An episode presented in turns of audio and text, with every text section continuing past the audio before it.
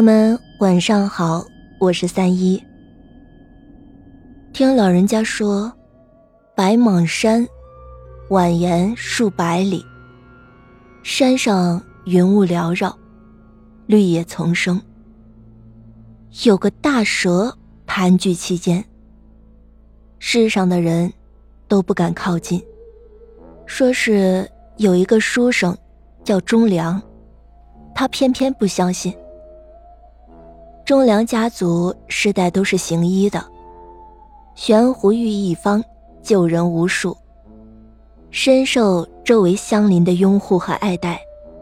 早年间，忠良随着父亲上白蟒山采挖草药，既锻炼了医术，又练出了胆量。忠良在山上采药累了，一边欣赏着白蟒山神仙般的秀丽风光。一边捡一块大石头坐下来休息，小日子那叫一个自在。这一天，忠良上山采药，遇到了一群捕蛇的汉子。汉子们一个个身手敏捷，挑起的竹筐里装着几只野蛇。原来是临县流行了瘟疫，这种野蛇正是以毒攻毒的极好的药方。忠良也叹了口气，说：“这世道不太平了，人和畜生都是难以安宁呀。”继续向前走，忽然看见山中的小溪边有个人横躺在草丛中，痛苦的呻吟不止。原来是一中年书生被利器所伤，身上穿的白衣裳已经被殷红的鲜血。浸湿了，血淋淋的一片。幸好忠良随身带着有跌打损伤的金创盒。忠良用银针受线，为白衣书生穿针缝合，给他敷了药，给他敷药救治。没过一会儿，白衣书生的血止住了，白衣书生勉强的起身站了起来。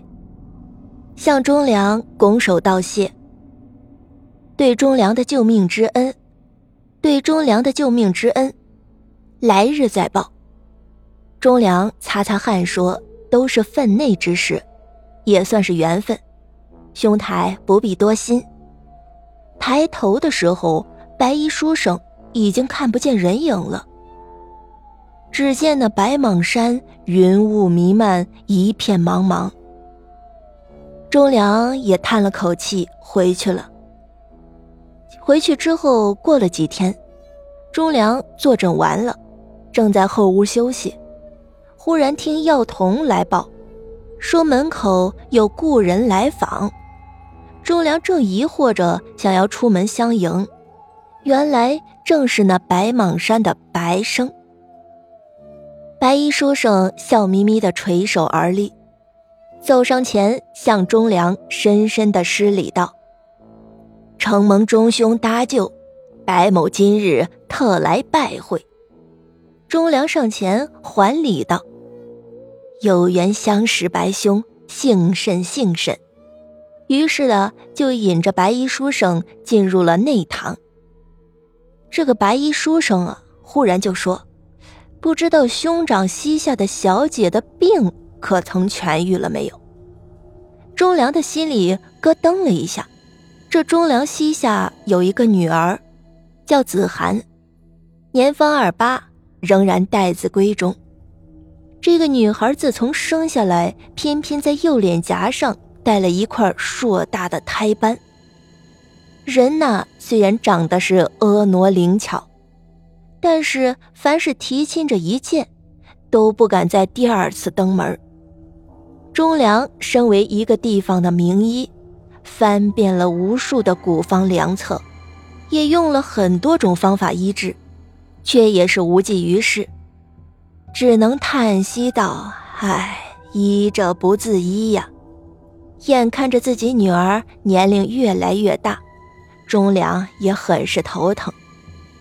这个白衣书生就说：“哎，没关系。”白衣书生让人取来了一碗温水，从头上拽下了半根头发丝儿，放在水中慢慢的搅动，递上去说：“让小姐喝三勺，剩下的让小姐洗一洗脸。”不一会儿，小丫鬟就过来说：“小姐脸上的斑消失了，没有了，就好像仙女下凡一样。”忠良的府上上下是一片欢呼声，忠良也是惊讶的不得了。这天夜里，忠良和白衣书生躺在床上彻夜长谈，就像好朋友重逢一样。几天过去，两个人早将彼此当为知己。过了几天，白衣书生就向忠良告辞了。临走前，他说。他见东南方有大片的瘴气飘过来，感觉着加州不久后将有祸事临头。忠良正想着细细的问一问，白衣书生已经化作一道白光离开了。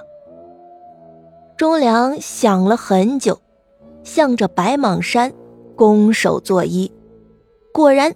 几天之后，临县的瘟疫扩散到了加州，数百号人几天之间全部倒下，甚至有几十个人已经死亡。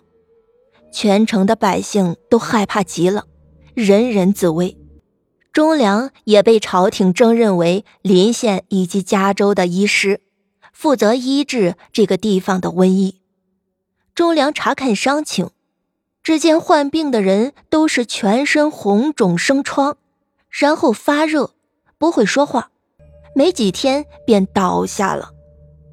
忠良让人支起大锅，昼夜熬煎药草，让人服下，但是效果是很小很小，几乎没有。忠良平生啊医人无数，但从未遇到过这种怪病。面对着越来越多生病的人、感染瘟疫的人，忠良也只能伤心的感叹道：“像这样的天劫，除非是佛祖显灵呀！”老百姓们都是乱中求佛，于是呢，大家就在山神庙前焚香叩拜，祈求菩萨显灵、佛祖保佑。忽然，忠良的心中一动。忠良向着白蟒山长长的施了一个礼，白衣书生便从山间慢慢的走出来了。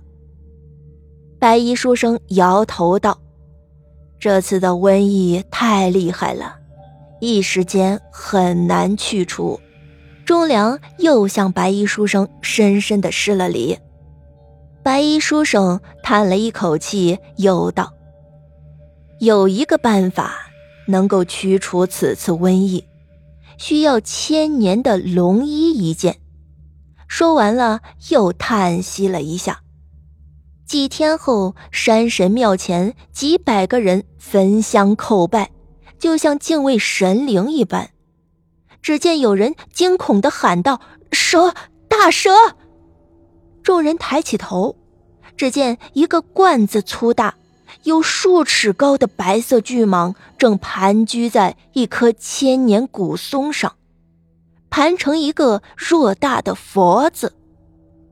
那条蛇还发出沉闷的呲呲声，似乎在经受着莫大的痛苦，整个身子缓缓地向后伸展。不到一刻钟，一条完整的白色蟒皮便与肉身分离。那蛇的肉身已经鲜血淋漓，从古松上软绵绵的滑落，坠向那茫茫的深渊。老百姓们看的是目瞪口呆。忠良脚步踉跄地奔向崖边，望着深渊是捶胸长哭：“白兄啊！”哭声回荡在百里长谷，绵绵不绝。忠良用千年龙医做药引，煎药熬汤，让老百姓服下。